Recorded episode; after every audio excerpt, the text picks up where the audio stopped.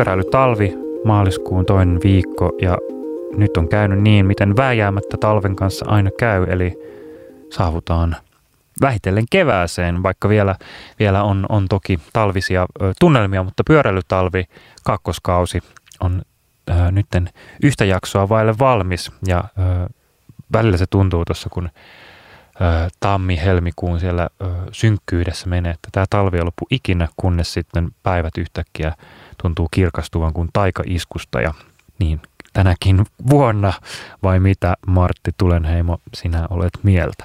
Kyllä, me olemme täällä kevättä rinnassa ja valmiina kirmaamaan kevät laitumille.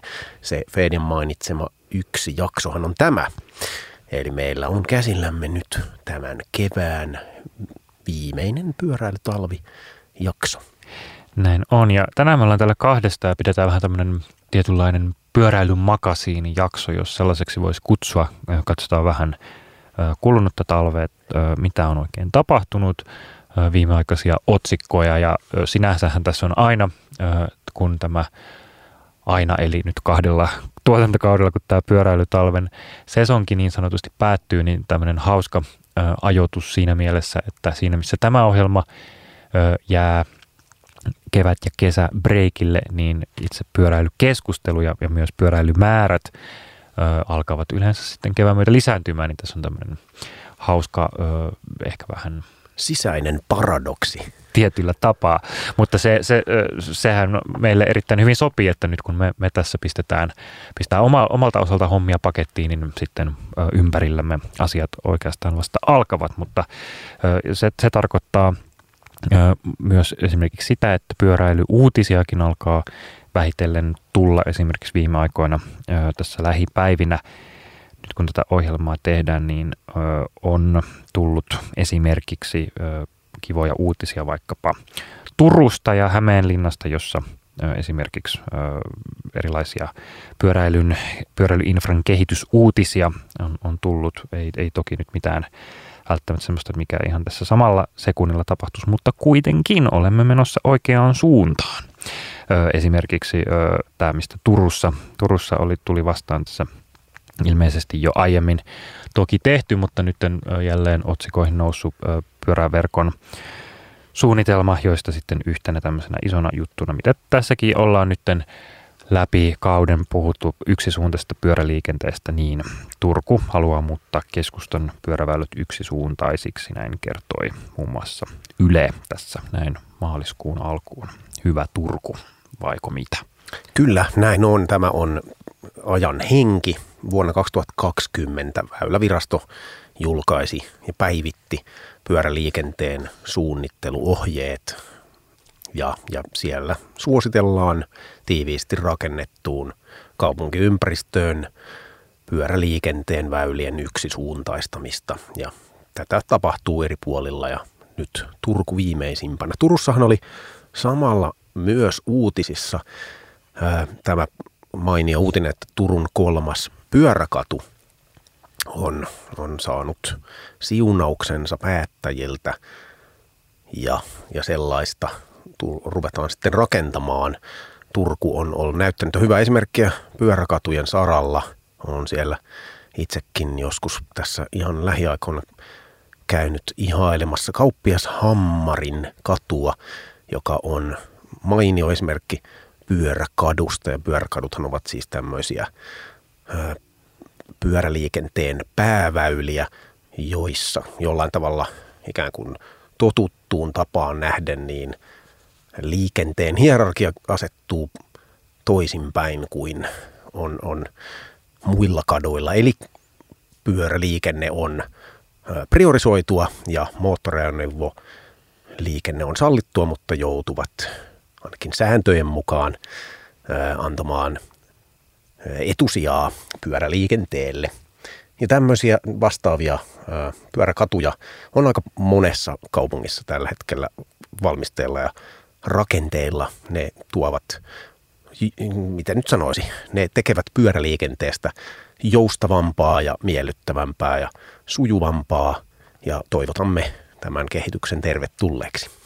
Ehdottomasti näin ja mitä tässä nyt itse mietin omia Turkumuistoja Turussa itse asiassa aika paljonkin eri syistä vierailleena, niin kun tätä Turun tiivistä keskustaa miettii ja Turun hyvinkin elinvoimaista kaupunkikuvaa, missä paljon, paljon on väkeä ja erilaisilla liikkumismuodoilla, niin, ja ehkä, ehkä just tämä niin kuin tiivis, tiivis, tiivis rakentaminen ja toisaalta myös jokiranta tämmöisenä niin kuin virkistyspaikkana, mutta myös ehkä vähän tämmöisenä, en nyt sano minään infrahaasteena, mutta ehkä vain tämmöisenä faktana, että siinä on, on vesi, jota ö, täytyy sitten erilaisten siltojen avulla ylittää. Jos ette tiedä, jos ette ole käynyt Turun keskustassa, niin siellä on tosiaan sellainen joki, jonka yli menee siltoja, mutta, mutta joka tapauksessa vaan tämä, että ehkä tällainen niin kuin, ö, homman selkeyttäminen niin myös, myös tuo sinne sitten tietyllä tapaa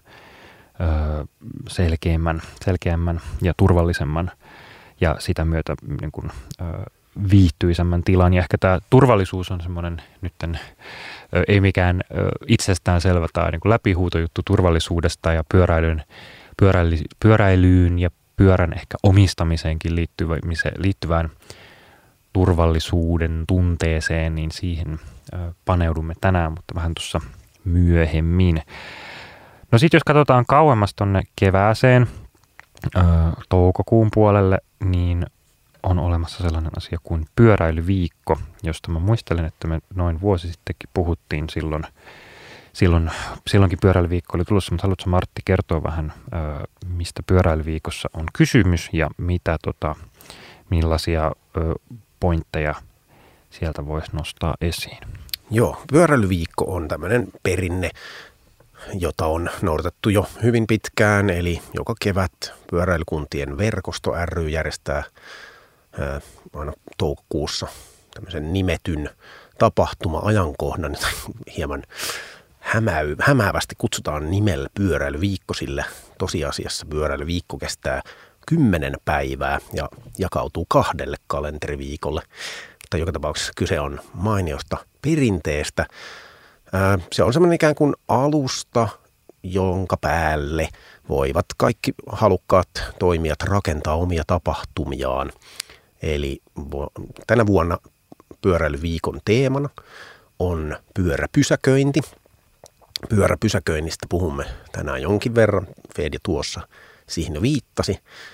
Ja pyöräpysäköinti ehkä nyt hiljalleen aletaan mieltää Suomessa kiinteäksi osaksi pyöräliikenteen infrastruktuuria. Eli siinä, missä niin kuin aiemmin oikeastaan on ajateltu, että infra muodostuu pyöräväylistä, niin nyt on ehkä hiljalleen ruvettu oivaltamaan uudella tavalla pyöräpysäköinnin merkitys osana sitä infrastruktuuria. Eli se on teema tänä vuonna pyöräilyviikolla noin niin kuin sateenvarjona, mutta yksittäisinä pyöräilyviikon teemapäivinä on, on siis jokaisella päivällä näistä kymmenestä päivästä niin on omat teemansa. Siellä ensimmäinen teema on kaupunkipyöräpäivä. Siellä, sieltä löytyy sähköpyöräpäivää ja perhepyöräilypäivää ja niin poispäin, että tätä innolla odotamme. Tämä on erityisesti niin kuin tämmöinen medialle suunnattu tavallaan keino, jolla media kiinnostuu kirjoittamaan pyöräilyn erilaisista puolista. Just näin. tässä itse asiassa kun tätä silmäilin, niin kaupunkipyöräpäivät tässä ensimmäisenä tosiaan on viides päivä – toukokuuta ja tulipa sitten mieleen tarkastaa, että miten täällä pääkaupunkiseudulla kaupunkipyöräkausi, kun se tällaiseksi kaudeksi on aina jaettu, niin tota, milloin se starttailee, niin ensimmäinen huhtikuuta aprillipäivänä, eli ihan tuossa muutaman viikon päästä, jos olet kaupunkipyöräilijä tai tässä, tätä HSLn kaupunkipyöräsysteemiä tykkäät käyttää, niin tämmöisenä. Voi olla, että olet saanut siitä varmaan jotain markkinointisähköposteja, mutta, mutta ihan tälleen, myös tälleen mielenkiintoista, koska, koska se vaikuttaa aina kaupunkikuvaan ja se on ihan mielenkiintoista myös, että minne vaikka näitä kaupunkipyöräasemia minäkin keväänä päätetään aina tuoda ja se vähän niin kuin vaikuttaa omiinkin kotikontuihin. Ja, ja kaupunkipyörällähän pääsee sitten heti jo seuraavana päivänä, silloin toinen päivä huhtikuuta, vaikkapa äänestämään. Eli viime viikolla puhuimme eduskuntavaaleista ja pyörän liikenteen kysymyksistä vaalien näkökulmasta, niin silloin kannattaa ottaa jos ei ole ennakkoon jo ehtinyt ääntään antaa, niin kaupunkipyörä alle ja käydä osallistumassa demokratian kansan juhlaan.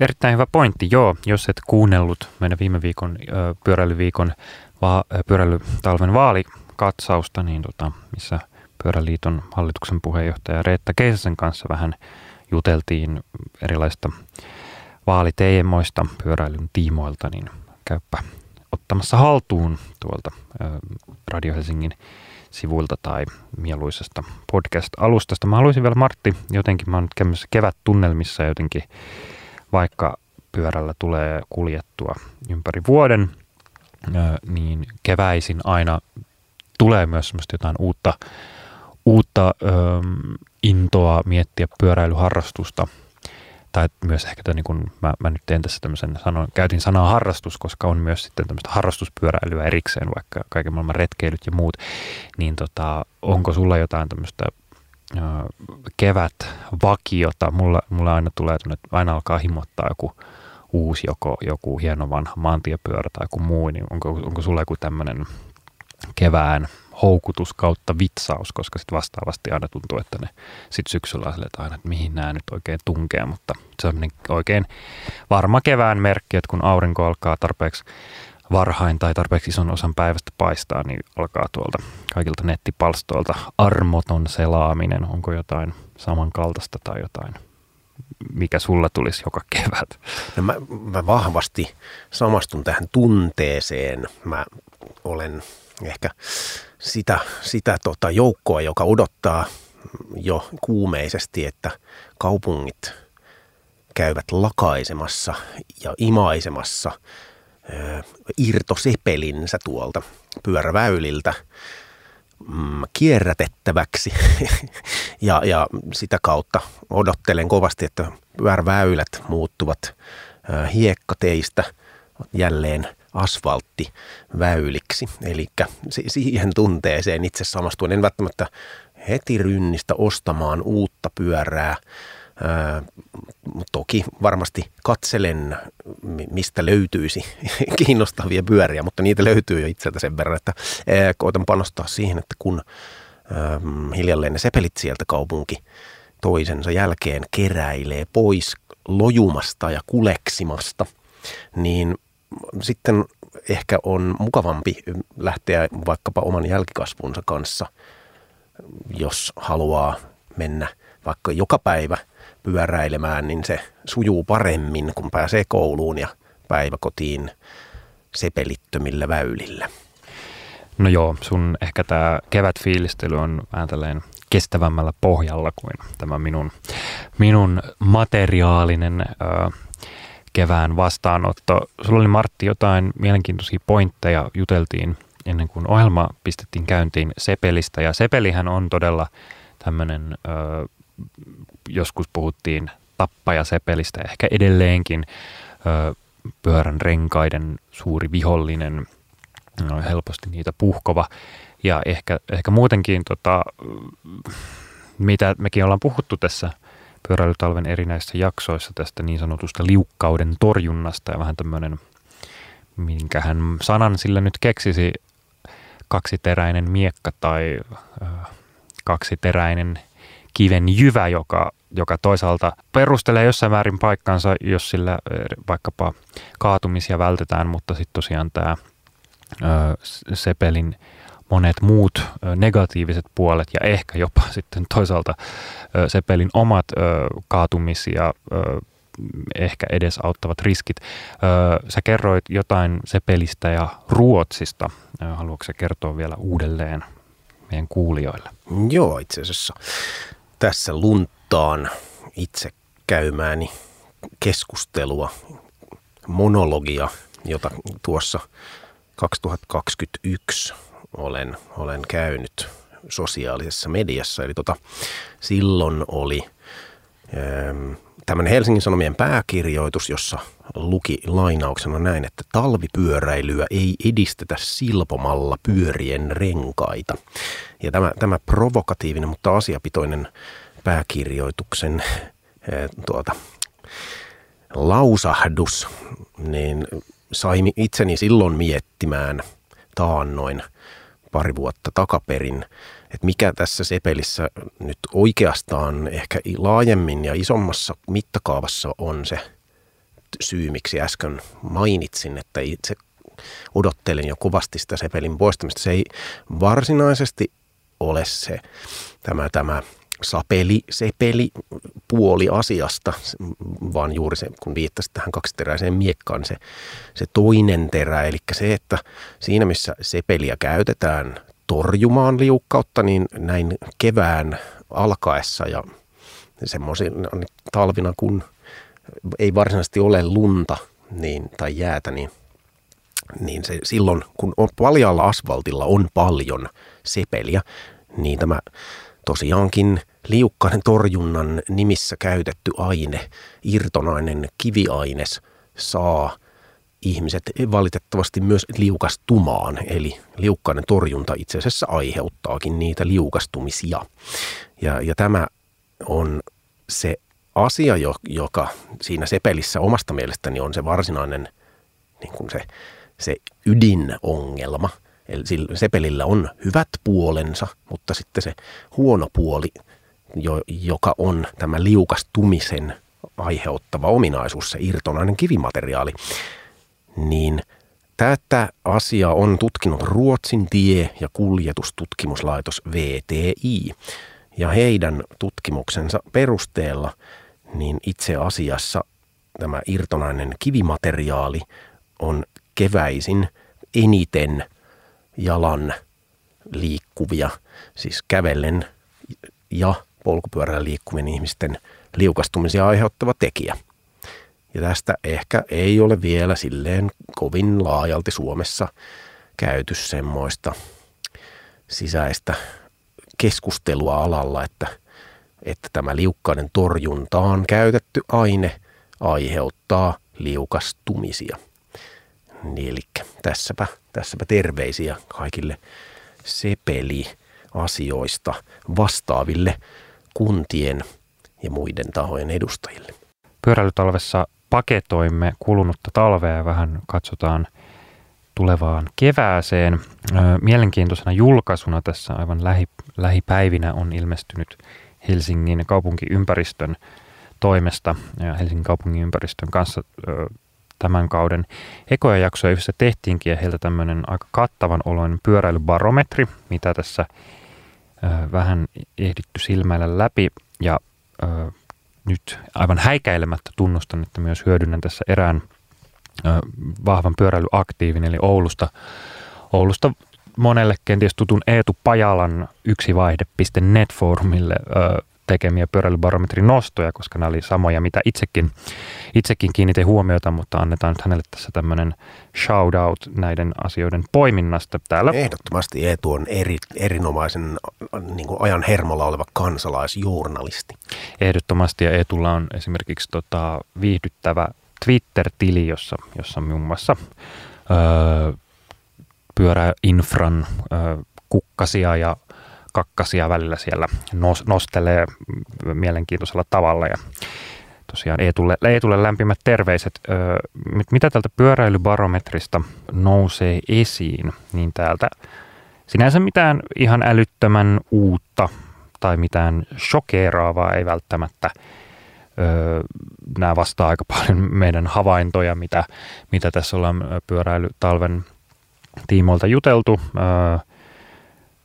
noin, mitä esimerkiksi täällä pyörällä liikkumiseen tulee, niin ympäri vuoden pyöräileviä on tähän barometrin vastanneista noin 10 prosenttia, sitten taas lumettomana ja, lumettomana ja jäättömänä aikana 30 prosenttia, sitten on touko-syyskuun välisenä aikana 31 prosenttia ja sitten on 29 prosenttia, jotka eivät tämän perusteella pyöräile lainkaan.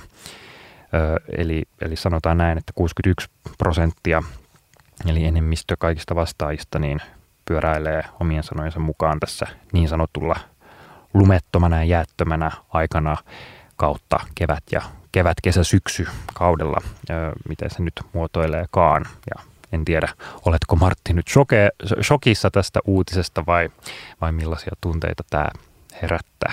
Tämä on juuri sitä, mistä niin kuin omat työkuvioni suurimmalta osin koostuvat. Eli juuri näin, että meillä on aika iso osa suomalaisista ja helsinkiläisistä, jotka liikkuvat vuoden jossain vaiheessa polkupyörällä. Ja he ovat ne ihmiset, joiden tavallaan hyvinvoinnin eteen itsekin koitan tehdä töitä. Ja toki toivon samalla, että nekin ihmiset, jotka eivät koskaan pyöräile, niin näkisivät valon ja kokeilisivat joskus pyöräilyä, mutta ää, joka tapauksessa kun välillä aina puhutaan niin sanotuista jostain pyöräilijöistä, niin en varsinaisesti oikein tiedä, keitä sille var- oikeastaan tarkoitetaan, koska tämä 60 helsinkiläisestä noin niin kuin karkeasti, niin he ovat ne niin sanotut pyöräilijät, jotka Helsingissä liikkuvat vuoden mittaan pyörällä silloin, kun se heille itselleen sopii. Juurikin näin. Ja siinä, missä toi barometrin, barometrin numerot eivät välttämättä olleet mitään ehkä maailman ihmeellisempi, niin se, mikä mua täällä näissä graafeissa herätti vahvasti huomioon, on se nimittäin, miten, tai niin, sanotaan, sanotaan se muotoilla näin. Täällä on niin kuin pienimmästä, tai siis niin kuin suurimmasta pienempään, mitkä parannukset saisivat sinua pyöräilemään nykyistä enemmän tai aloittamaan pyöräilyn. Ja tässä on siis otettu vastaukset sekä niiltä, jotka pyöräilevät jo, ja niin sanotulta ei-pyöräilijöiltä, mitä tämä nyt ikinä sitten tarkoittaakaan.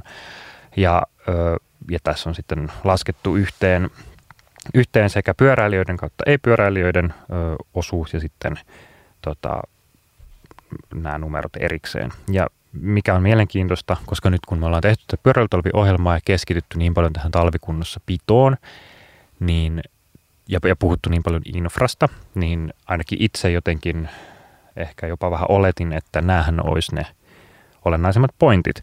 Pyöräilisin enemmän, jos, jos infra olisi parempaa, jos olisi paremmat pyöräyhteydet ja näin päin pois. Ja jopa vähän yllättävänä öö, tota, täällä kärjessä on pyöräilisin, enemmän, tai pyöräilisin nykyistä enemmän tai aloittaisin pyöräilyn, jos pyörien pysäköintipaikat kautta alueet olisivat paremmin turvattuja ilkivallalta kautta varastamiselta. Ja vasta tämän jälkeen tulee, jos pyöräilyverkko olisi kattavampi ja yhtenäisempi, ja tämän jälkeen tulee pyöräily olisi turvallisempaa. Tämän jälkeen, jos pyörä, risteysalueiden järjestelyissä huomioitaisiin paremmin pyöräilijät – ja vasta sen jälkeen tulee, jos pyöräväylät pidettäisiin paremmassa kunnossa. Toki tässä on varmaan hyvä ymmärtää myös se, että tämä pyöräväylien kunnossapito ei välttämättä, jos me nyt palataan siihen, että, että yksi kymmenestä tämän barometrin mukaan liikkuu pyörällä ympäri vuoden, niin tavallaan tämä ehkä tässä on, voi olla se, että ne, se enemmistö, joka pyöräilee lumettomaan jäättömään aikaan, niin ei välttämättä – koe tätä pyöräväylien kunnossapitoa niin suurena ongelmana, koska niitä ongelmia on vähemmän. Mutta tämä, tämä on mielestäni hirmu mielenkiintoista, että ihmiset kokee tärkeämpänä pyörien turvallisuuden kuin pyöräilyn turvallisuuden. Ja tämä, tämä on mielestäni semmoinen, mikä joka, jopa mua vähän ehkä hämmästyttää, mistä Martti parhaan taitomme mukaan jutella, että, että kiinnostaako suomalaisia tai helsinkiläisiä ihmisiä heidän omaisuutensa turvallisuus kaikista eniten ja, on, ja, ja miten tähän oikeastaan sitten pitäisi reagoida. Tässä siis 76 prosenttia vastaajista on, on, on tota, tämän maininnut, että tämä olisi semmoinen, mikä heitä, heitä tota, houkuttelisi. Ja tämä, tässä on mielestäni niin vielä kiinnostavaa se, että monessa pointissa ö, aika lailla niin kuin nämä graafit on aika lähellä toisiaan. Ö, sekä pyöräilijöillä kautta ei-pyöräilijöillä. Toi kunnossapito oikeastaan, tai talvihoito on oikeastaan ainut, että siinä ne, jotka ei pyöräile, niin niille se ei ehkä ole niin suuri houkutus muutenkaan, mutta tämä tämmöistä niin kuin erittäin mielenkiintoista, että ne ihmiset, jotka eivät pyöräile, niin heillekin taas niin kuin, että tämä saattaa olla niin kuin ainakin tämmöisen vastauskäyttäytymisen perusteella yksi iso syy olla pyöräilemättä, koska pelottaa, että se pyörä esimerkiksi varastetaan tai tärvellään tai mitä ikinä. Mitä ajatuksia sulle Martti tästä oikein herää? No tämä on siis toistunut monta kertaa jo aikaisemmin. Oikeastaan muistelisin, että tämä on ehkä noin niin kuin kymmenen kertaa, kymmenen vuotta jo peräti niin kuin tämä sama havainto tehty eri, eri kyselyissä. Eli siis tätä barometria ei tehdä joka vuosi, mutta tämä asia on noussut aiemminkin jo ja tämä on nyt, me olemme ikään kuin tässä pyöräilyn edistämisen tota, skenessä, jossa työskentelen, niin tämä toinen työnantajani pyöräilykuntien verkostoni, siksi on juuri tänä vuonna nimennyt tai valinnut tämän pyöräpysäköinnin ikään kuin teemaksi pyörä, pyöräilyviikolle toukokuussa. Ja toivomme tietenkin, että tästä asiasta puhutaan paljon tänä vuonna. Eli nimenomaan, että tämä nousee aina kyselytutkimuksissa sekä Suomessa, mutta muuallakin, niin kärkisyiden joukossa esille tämä pyöräpysäköinnin tila ja ja se, se muotoili tämän todella, todella tota kutkuttavalla tavalla Fedia tämän, että ö, ovatko suomalaiset, helsinkiläiset kiinnostuneempia omaisuutensa turvasta kuin omasta turvallisuudesta. Mä näkisin ehkä silleen tässä semmoisen ikään kuin piilevän mahdollisuuden ajatella asian niin, että meillä ehkä on joitain asioita, joita edelleen täytyy todella paljonkin parantaa tässä Helsingin pyöräilyverkossa ja laajemmin suomalaisessa niin kuin eri kaupungeissa ja kunnissa ja pikkupaikkakunnilla.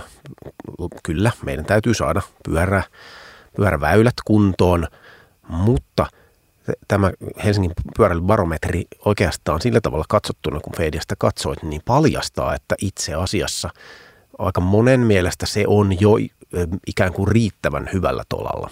No sitten on tietenkin erikseen huomioitava se, että, että niin kuin mitä on tilastollinen turvallisuus ja turvallisuuden tunne, siis periaatteessa niin kuin se koettu turvallisuus usein ihmisiä huolestuttaa sellaiset niin kuin turvallisuuteen liittyvät asiat, jotka eivät välttämättä sitten tilastollisesti näyttäydy sellaisina niin kuin varsinaisina turvallisuus ongelmina. Eli esimerkiksi niin kuin pyöräilyn kohdalla on aika hyvällä tolalla kuitenkin kaikista, kaikista onnettomuuksista huolimatta, niin Suomessa on e- jo päästy sen asian kanssa eteenpäin. Pyöräily varsinaisesti tilastollisesti katsottuna on melko turvallista, mutta sitten juuri tämä koettu turvallisuus on niin kuin tähän tilastoituun turvallisuuteen nähden se asia, johon täytyy huomioida. Mutta tämä on sivupolku. Se tuolla sinun tavallaan kehystämälläsi tavalla, Feedia, että ihmiset haluaisivat enemmän sille omaisuudelleen, polkupyörän säilyttämiselle turvaa, niin t- tämä on ehkä jäänyt paitsioon pyöräilyn edistämisen saralla ja laajemmassa keskustelussa ja kuntien panoksia siihen kaivataan, eikä pelkästään kuntien, koska pyöräpysäköinti ää, asiana – on, on sellainen, että toki kunnat siinä niin kuin vaikuttavat valtion kanssa vahvasti. Pitää saada pyöräpysäköinti huomioitua niin kuin maankäytön suunnittelussa läpi koko ketjun. Eli, eli mitä se tarkoittaa, niin kaavoituksesta lähtien aina ainakin rakennusjärjestykseen ja sieltä mm, yksittäisiin niin katusuunnitelmiin ja liikennesuunnitelmiin ja niiden toteutuksen yhteydessä sitten pitää huomioida, että – tai siis valvoa, että kaikki on tehty sillä tavalla, kun tapa on, edellytetty, mutta tietenkään niin kuin, ää, ikään kuin kunnat ja valtio eivät yksinään ole vastuussa kaikesta, vaan meillä on koko tämä niin kuin muu yhteiskunta tässä, kaikki muutkin toimijat, niin heidänkin panostaan tarvitaan. Jokainen matka, al, niin kuin jokainen pyöräilty matka alkaa ja päättyy pyörän pysäköimiseen. Eli tarvitaan se, että pyöräpysäköinnit, pyöräpysäköinti on kunnossa ihan siellä kotinurkilta lähtien työpaikoille, päiväkoteihin, kouluihin, uimahalleihin, kirjastoihin ja niin poispäin, liityntäpysäköinti, kadunvarsipysäköinti ja näin poispäin. Tässä tarvitaan sekä julkisen sektorin että yksityisen sektorin panoksia. Joo, just näin. Ja yksi, mitä vähän tässä omassa lämmittelyssämme nauhurin ulkopuolella käytiin niin mulle jotenkin, vai, no sä sanoit, että tämä on, tää on tämmöinen toistuva asia ja, ja se on jotenkin, mulle ehkä tämä jotenkin, e, ehkä taas jotenkin aikaisemmin ohi, mulle tämä tuli vähän niin kuin silmiä avaavana. Ja mua niin kuin kiinnostaa se, mä en nyt niin kuin minä ratkaisuna tosiaan tarjoa sitä, että olisipa meillä turvattomampi yhteiskunta, niin ehkä suhtautuisimme asioihin niin kuin tietyllä ehkä rentoudella ja ymmärtäisimme, että joskus asioita häviää. Ei, en tarkoita sitä, vaan ehkä nyt tämän niin kuin haparoinnin jälkeen yritän löytää sinne, että mistä, mistä se oikein johtuu. Polkupyörät on asia, jota on houkuttelevaa ja kannattavaa varastaa ja siihen niin kuin tietenkin laadukkaalla pyöräpysäköinnillä pystytään vaikuttamaan, mutta ö, siinä mielessä, että pyörien esimerkiksi niin kuin varastaminen on vaikeampaa, mutta ö, se ei taas sitten suoraan ehkä korjaa sitä varastamisen tarvetta kautta halua, johon taas sitten varmasti tiedämme kaikki myös ratkaisun, että, ratkaisun kuin siis vastauksen, että mistä, mistä se puolestaan kumpuaa ja sen taas sen asian ratkaiseminen ei välttämättä meillä täällä pyöräilytalvessa ö, noin vain onnistu, mutta ehkä sen asian ymmärtämiseen tai jo, jonkunlaiseen niin kuin, kuitenkin käsittämiseen meillä on jotain keinoja, mutta se, se mua tässä kiinnostaa, että, että mikä lopulta, jos pyörän voisi viedä nytkin niin kuin kassakaappiin jossain juna-asemalla, että olisiko se sitten niin kuin, että, että, että tavallaan, että mikä riittää ja mikä tavallaan, öö, että jos on jotenkin niin perustavanlaatuinen semmoinen esimerkiksi vaikka – pelko tai epämukava ajatus, että pyörä on vaikka joskus varastettu tai jotenkin se vaan tuntuu, että mä en halua, että mun pyörä ikinä varastetaan tavallaan just, että, että, että millä me sitten, että me tavallaan, mitä me ollaan tästä niin kuin yhteiskunnankin vaikka turvallisuudesta puhuttu jonkun verran tässäkin ja, ö, sarjassa, että, että halutaanko me tavallaan sitä, että, että se turvallisuus esimerkiksi tulee joidenkin – valvontakameroiden tai joidenkin kulkulätkiä ja muiden myötä se on yksi keino, joo, ja se, se toimii tietyllä tapaa, mutta esimerkiksi niin tähän, että, että onko se varsinaisesti sitten mikään ratkaisu siihen, että pyöriä varastetaan esimerkiksi monenlaisen vaikka rikollisuuden niin kuin, tai ö, huumemarkkinoiden yhtenä valuuttana. Ja nämä tavallaan no edelleenkin mulla ei nyt tässä niin kuin ole työkaluja niin kuin ratkaista sitä tässä näin, mutta ehkä, mä, ehkä me voidaan ainakin niin kuin ymmärtää ja jotenkin mainita nämä asiat ääneen ja, ja, ja siinä mielessä niin kuin itsellä tulee ehkä jopa vähän sitten jopa vähän kädetön olo, kun mä katson tota, että toi on yksi suuri, suuri semmoinen houkute kautta hidaste ihmisten ö, pyöräilyn aloittamiseen tai pyöräilyn määrien lisäämiseen, koska mulla tulee olo, että, no, että millä, miten, miten tämä miten tää oikein ratkaistaan.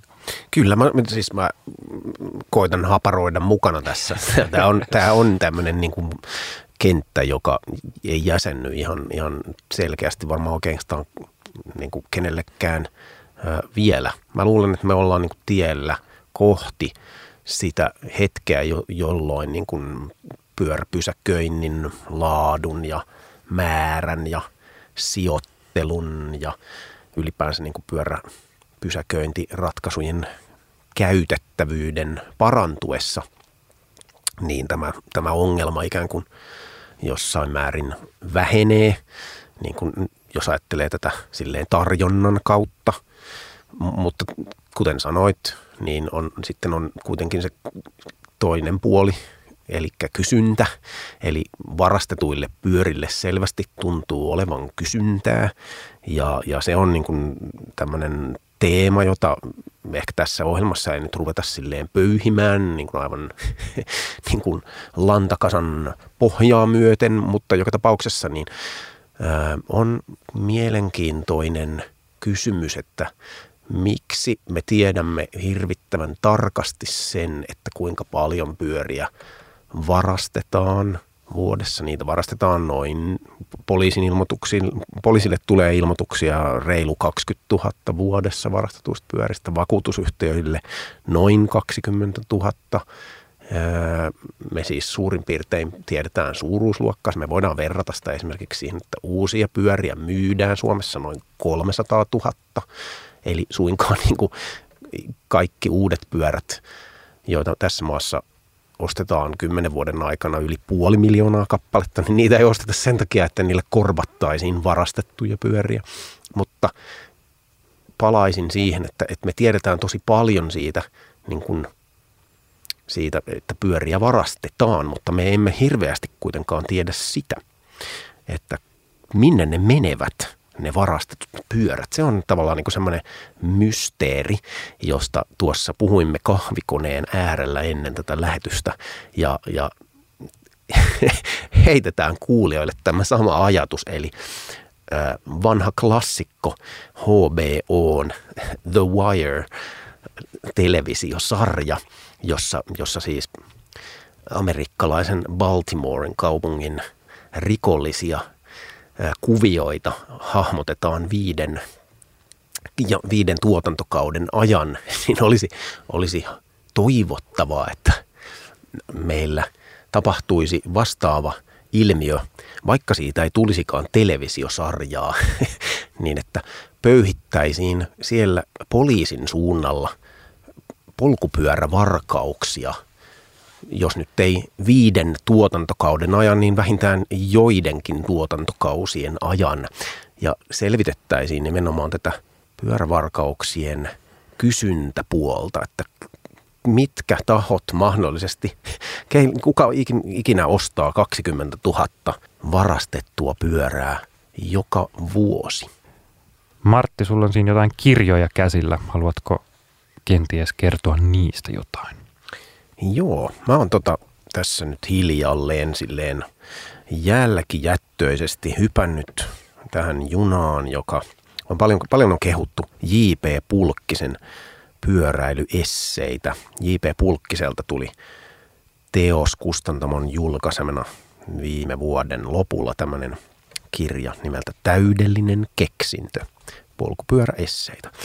Ja tosiaan käsikirjoittaja kirjoi, kirjoitustaituri J.P. Pulkkinen, joka tunnetaan monesta yhteydestä, muun muassa hänen omasta polkupyöräilyä käsittelevästä podcastistaan, niin kirjoitti tosiaan tämmöisen hienon, hienon, hienon esseekokoelman.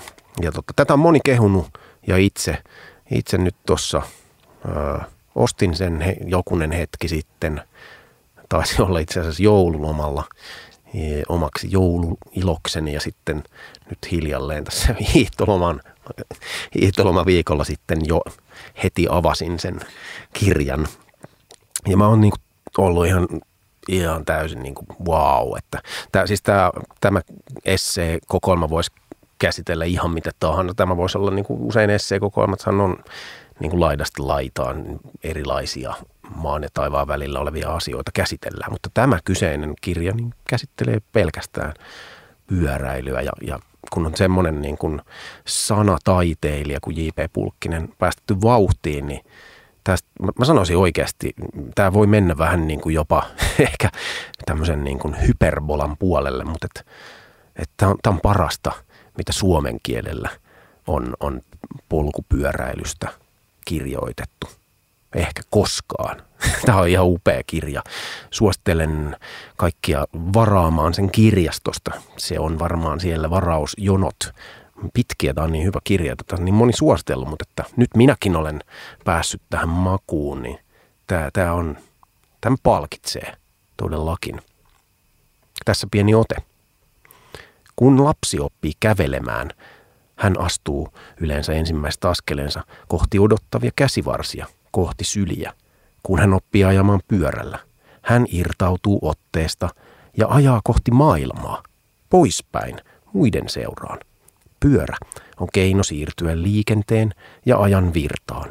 Liikkeelle lähtee uskonvaraisesti, tukeen luottaen, niin kuin aloittaisi lauseen, uskoen, että ajatus kestää kaikkiin välimerkkeihin ja pisteeseen saakka, että siitä muodostuu jonkinlainen ymmärrettävä kokonaisuus. Kaunista. Kiitos, kiitos Martti tästä ja täytyy suunnata kirjaston varauslistan ö, hännille etsimään tuo itselle. Mä mietin tässä, kun nyt ollaan tämmöisten lukuvinkkien äärellä, niin ajattelin itse asiassa, kun tässä nyt on parina päivänä silmäillyt jälleen vähän samaan tyyliin, että on, on tiennyt näistä jutuista jo pitkään, mutta nyt sitten jotenkin vihdoin saanut ö, aikaiseksi ottaa kupin hyvää kahvia ja lueskella näitä rauhassa. Ö, blogi, joka on otetaan tässä tämmöinen disclaimer, että tämä on Töölön pyörä, nimisen siis pyöräkaupan blogi. Ei, ei nyt mainosteta sen enempää. Tämä blogi on monessa mielessä irrallinen tästä, tämä on enemmän kaupan ja tämän, jotka tätä kauppaa ja huoltoa pyörittävä osuuskunta, niin heidän, heidän omia esimerkiksi retkitarinoitaan tai tämmöistä pyöräilyfilosofiaa, eli, eli tota, mitään mainoksia ja muita täällä ei sen puolesta ole, mutta tämä on vaan, ö, sattuu tällä alustalla, niin täällä on erittäin mielenkiintoisia tämmöisiä ehkä vähän, no esimerkiksi mistä tänään luin, niin ö, tämmöinen niin sanottu kultakauden korkea kulttuuri, missä tota, kirjoittaja kertoo tästä noin 30-50-luvun ö, välisen Euroopan pyöräilykulttuurista, eli oikeastaan ehkä siitä ajasta, joka edelsi moottoriajoneuvojen buumia ja, ja paljon niin kuin mielenkiintoista tämmöistä ö, harrastus, ö, harraste niin amatöörihistoriaan tämmöisessä miellyttävässä paketissa, pyöräilyaspektissa suosittelen. Tässä oli paljon, paljon mielenkiintoisia pointteja, että miten, miten ö, ehkä tietyllä tapaa esimerkiksi jo tietyt teknologiset asiat ovat menneet valtavasti tästä eteenpäin, mutta sitten joku sellainen tietynlainen kehityksen kelkka ei välttämättä ole hirveästi niin kuin noista ajoista mennyt välttämättä positiivisempaan suuntaan. Mä, mä en nyt tästä sen kummemmin referoi, kannattaa, kannattaa jos tämmöinen ö, mielenkiintoinen ja monet näistä on suomen kielellä kirjoitettuja ö, pyöräilyjuttuja, niin – voi tota, tämmöisen niin pyöränörtteilyyn varsinkin niin oikein mielenkiintoista luettavaa. Ja sitten on myös on, on tota, ehkä, ehkä kauttaaltaan tämmöistä niin kuin edustaa tiettyä tulokulmaa, ehkä vähän tämmöistä jossain määrin jopa niin kuin ei niin kaupallista kulmaa pyöräily, vähän tämmöistä niin kuin, jossain määrin joku ehkä voisi nyt sanoa, että vaihtoehtoista kulmaa, en ihan virkistävää, että tämmöisen niin kuin kaupan e, e, tiimoilta. Ehkä tässä niin kuin kauttaaltaan se, että, että mistä, mistä kaikesta pyöräilyssäkin voi olla kyse. Ja ehkä sinänsä näen, että täällä on paljon semmoisia arvoja ja ajatuksia, mitä mekin tässä pyöräilytalvessa ollaan haluttu tuoda esiin. Lopuksi mä haluaisin ottaa vielä puheenaiheeksi hetkeksi, öö, nyt kun on puhuttu sepeleistä ja ei nyt ihan vielä kuitenkaan olla kesässä, niin Helsingin kaupunki öö, on joka keväisen tai lopputalvisen palautekyselynsä tiimoilta liikenteessä. Ja voidaan tästä ottaa muutama sananen. Öö, löytyy Helsingin kaupungin sivuilta helsinki. tai kautta uutiset kautta kerro mielipiteesi varmaan löytyy aika, aika nopsaan. Jos on erittäin palavaa asiaa, mä olen ehkä itse vähän sitä mieltä, että – en ole ihan varma, kuinka paljon kaupunkilaisena tehtävänämme on nyt kertoa, että miten meni. Mä luulen, että kaupunki sen ehkä tietää itsekin, että mikä on onnistunut, mikä on vaikeaa, mutta jos haluaa tuolta käydä jotain risuja ja ruusuja antamassa, niin se varmasti kyllä kannattaa. Mielenkiintoisena tämmöisenä nostona täällä on, että energian säästötoimet ja Ukrainan sota haastaneet talvikunnossa pitoa, mikä Ika tuli itselle vähän mieleen, että no sillä voi nykyään vähän perustella kaikkea, mutta ilmeisesti tämä on ollut myös ihan odotettavissa oleva asia. Täällä lukee muun Ukrainan sodasta johtuvalla raaka-ainepulalla ja energiakriisille on ollut vaikutuksia myös talvikunnassa pitoon. Liuossuola on ollut rajoitetusti saatavilla ja sen puute on vaikuttanut etenkin hoitomenetelmiin tehostetun talvihoidon pyörä- ja kävelyreiteillä. Tuleeko tästä Martti jotain sinun mieleesi? No joo, tästähän niin kuin ensi, ensi puraisulla toki tulee juuri tämmöiset samantyyppiset vähän ehkä kädenlämpöiset fiilikset, mitä kuvailit, että, että lähes asiaa kun asiaa voi ikään kuin perustella tällä hetkellä energiakriisillä ja, ja Ukrainan sodalla, mikä on, voi olla harmillista. Mutta tota, fakta on kuitenkin tiedossa ja ollut jo ennen, ennen tätä nyt kevätkauttakin, eli tuossa ennen, ennen joulua kuulin jo tämän asian. Se oli kyllä varmaan paljon ennen joulua, joskus muistaakseni marraskuussa tästä eräässä palaverissa keskustelin Helsingin kaupungin edustajien kanssa. Ja he kertoivat ihan avoimesti, että näin tulee tapahtumaan, että sitä suolaliuosta ei ole, ei ole saatavilla markkinoilta ja, ja sitten ikään kuin ikuisena optimistina itse yritin, yritin ajatella asiaa sillä tavalla, että no mutta sehän on mitä suurin mahdollisuus sitten kokeilla nyt tosissaan sitä tehostettua aurausta ja ehkäpä sitten etsiä vielä jotain innovatiivisia ratkaisuja, joilla tämä ikään kuin pula pystytään sitten selättämään. Ehkä väittäisin, että osittain ainakin oma, oma fiilis on ollut, jos tässä nyt niin kuin ei ole niin kuin, ää, nyt välttämättä mikään Oulun kunnossapidon taso Helsingissä ollut, niin kuitenkin aika kiitettävästi. Itse olen niin kuin päivittäin päässyt askareini hoitamaan ja olen töihin, töihin asti, niin kuin silloin kun työpaikalle on tarvinnut fyysisesti mennä, niin olen sinne pyörällä päässyt ja lapset on päiväkotiin asti viety. Et ikään kuin oma kokemukseni on se, että et en, en nyt ehkä ihan täyttä sitä niin kuin vitosta antaisi jos vitonen on paras arvosana, mutta sanoisin, että ihan kiitettävä sellainen nelonen, neljä puoli varmaan tuolle välille menisi. Niin kuin oma, oma fiilikseni on ollut se tänä, tänä talvena, että toisin kuin edellisenä vuonna, niin nyt lumi ei nyt ihan totaalisesti silleen yllättänyt, vaikka oli näitä energiakriisin Ukrainan sodan aiheuttamia haasteita. Mutta että, että jos nyt vielä sitten miettii, kun sä Fedia lähit liikkeelle tuosta, että tuolla on tämmöinen palaute, lomake, niin toivottavasti sinne moni käy ajatuksiaan kertomassa.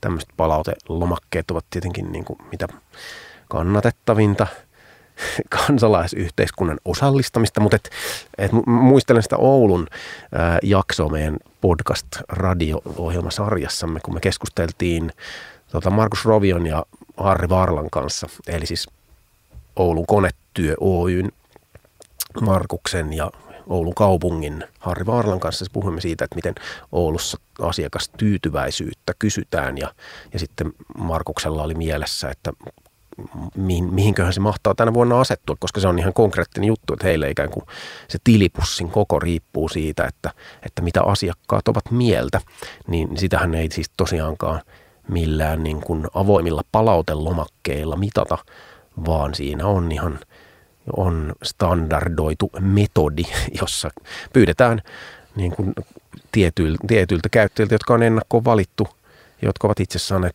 ilmoittautua joukkoon, niin heitä antamaan tämä arvosana yhdestä viiteen.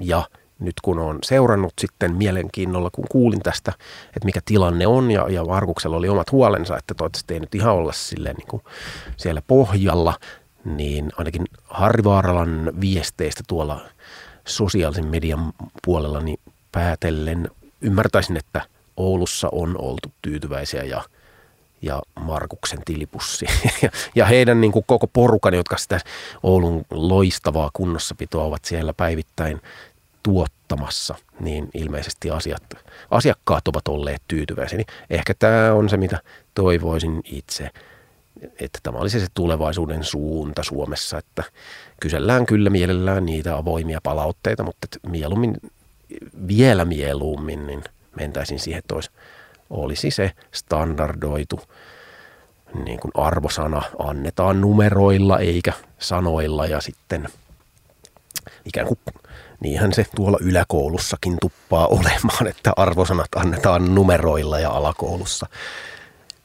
kirjallisena palautteena. Justiinsa näin. Ja joo, palaute aina kannattaa. Toki itsellä tulee olo, että elämä on niin kiireistä ja välillä vaativaa ilman, ilman 5-10 minuuttia vieviä kyselyitäkin, mutta tuskinpä tästä tosiaan on älyttömästi haittaakaan omia ajatuksia laittaa, mutta tosiaan samoilla linjoilla, että että olisi ehkä ihan hyvä, että tämän varassa kaikki ei olisi. Ja mitä tässä nyt voidaan tämmöiseen ihan loppu, loppupaketointiin, viimeisiin lauseisiin mennä, niin mitä pyöräilytalven tästä kaudesta on jäänyt Oulusta, ollaan puhuttu paljon hyvää ja Oulus, Oulun reissu oli, oli mie- miellyttävä ja mielenkiintoinen visiitti turhaan ehkä meidän ei nyt tämmöistä kaupunkien vastakkainasettelua tässä ole varsinkaan niin kuin loppu, loppusanoiksi tota, tarkoitus jättää, vaan yhdyn Martti sinun ajatuksi siitä, että Helsingissäkin on tänä talvena ollut valtaosan ajasta mukava pyöräillä. Ja, ja tota, ö, sanoisin, että hyvää suuntaan mennään ja nää, nääkin niin kuin, mitä mahdollisia jotain vaikka haasteita on ollut tai välillä huonompia kunnossapitopäiviä, niin koetetaan toivoa ja vaatia sitä, että, että näihinkin suhtaudutaan ö, tavallaan tästä, tästä opitaan ja päästään kohti parempaa, eikä jotenkin nytten ö, liikaa jotenkin passivoiduta ja uhriuduta ja olla vaan, että tämä, tämä on nyt tämä totuus, mikä ei miksikään muutu. Ja ehkä sen saralla voisikin olla vielä aiheellista kiittää sekä Helsingin että Oulun kaupunkia, että ovat olleet meidän kanssa tekemässä tätä ohjelmaa, käymässä keskustelua, tarjoamassa läjäpäin mielenkiintoisia näkökulmia ja asiantuntemusta vieraiden muodossa. Sen lisäksi kiitos Pyöräliitolle, että ö, olemme saaneet jälleen tehdä yhden kauden pyöräilytalvea. Kiitos Radio Helsingille, että saamme sen jälleen täältä lähettää. Kiitos Martti Tulenheimo, että olen sinun kanssa saanut tätä tehdä. Lämpimät kiitokset Fed ja Kamari, että olen niin kuin, mä odotin täältä tuotantokausi kakkoselta paljon ja itse sain ne, ne odotukset täyttyivät ja mahdollisesti ylittyivät. Toivottavasti kuulijoilla on ollut miellyttävää seurassamme.